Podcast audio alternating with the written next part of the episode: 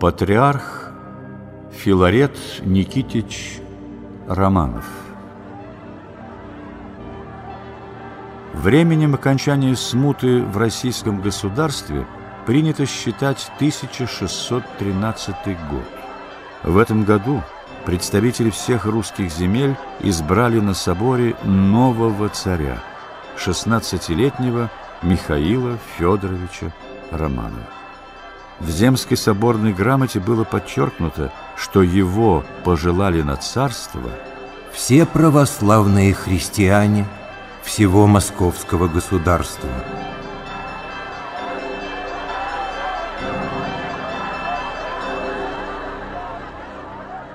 Отцом молодого царя был Федор Никитич Романов, видный государственный деятель и один из первых царских советчиков.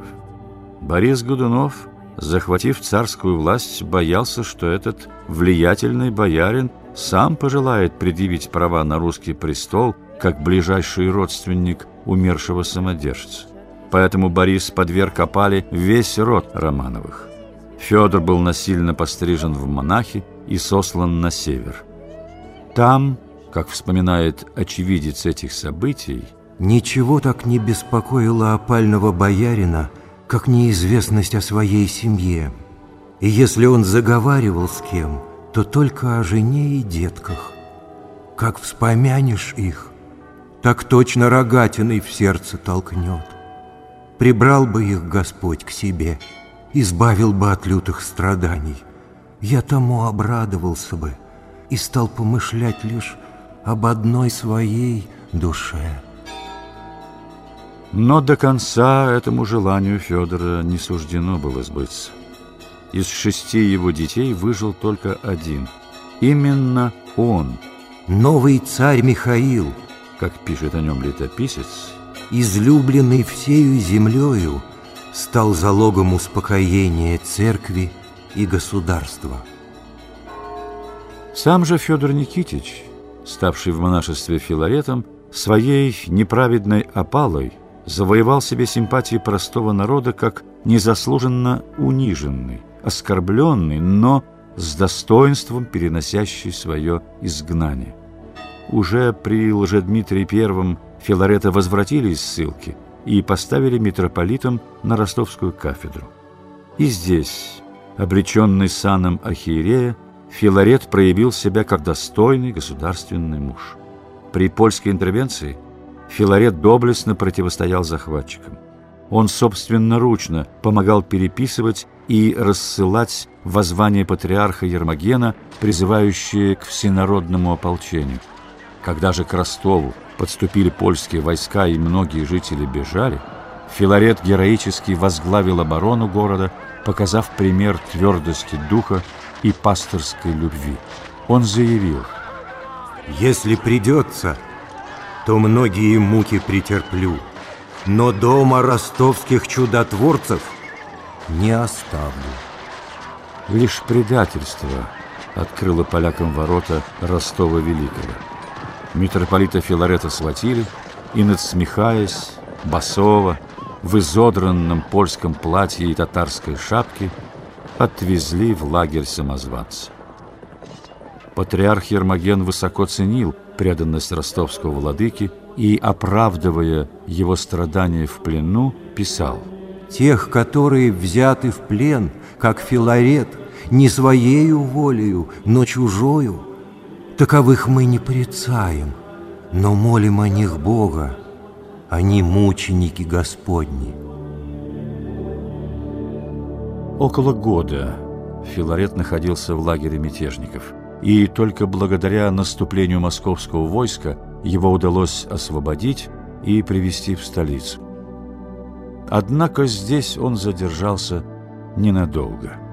Боярство решило избрать на царство польского королевича. Для переговоров с королем было направлено великое посольство, главой которого патриарх Ермоген назначил митрополита Филарета. Провожая послов, Патриарх горячо просил их беречь веру. Лучше умереть за православие, нежели учинить что-либо постыдное. — отвечал Филарет. По воспоминаниям современника, Ермоген никак не мог проститься с любезными ему людьми.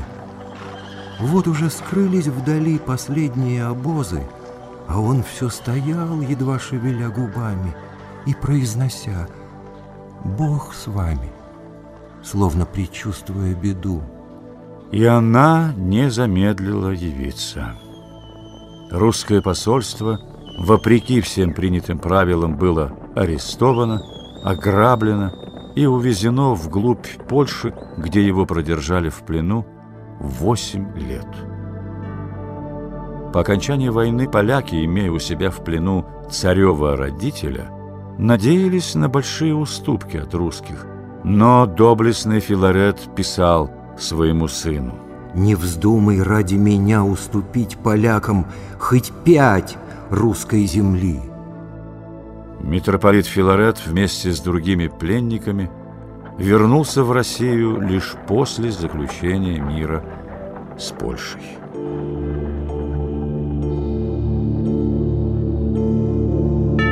По воцарении Михаила Федоровича все привыкли к мысли, что никто другой не может быть патриархом рядом с молодым царем, кроме его отца, митрополита Филарета. Поэтому сразу после возвращения из плена он против своей воли был избран и поставлен в патриархи. Участие в этом торжестве принимал иерусалимский патриарх Феофан – приехавший в Москву за милостыней. Современники отдают справедливость уму и делам избранного патриарха, который не только Слово Божие исправлял, но и земскими делами всеми правил. Властен был так, что и сам царь боялся его. До духовного же чина милостив был и не сребролюбив всякими царскими и ратными делами владел. Патриарх был не только советником, но и соправителем царя. Имя его в грамотах писалось в одном ряду с царским. Обоим делались доклады и представлялись иностранные послы. При Филарете усилилось и значение церкви. Россия вновь стала оплотом православия – для единоверных с ней держав. И первой из них обратилась за помощью разоренная персидским ханом Грузия. Кахетинский царь писал к царю Михаилу. «Лучше бы я не родился на свет, нежели видеть, что православная христианская вера и земля Иверская разорены». Он умолял помочь Грузии – в результате чего ее часть приняла российское подданство, а в саму страну по указу патриарха были направлены священники и иконописцы. Филарет учредил первую епархию в Сибири, устроил патриаршую греко-латинскую школу. Благодаря его особому вниманию к типографскому делу, за время его правления было напечатано книг больше – чем за все время русского книгопечатания от его начала при Иване Грозном. Патриарх Филарет, или, как уважительно называли его современники, Филарет Никитич, умирая в 1633 году, оставил сильное, возрожденное государство.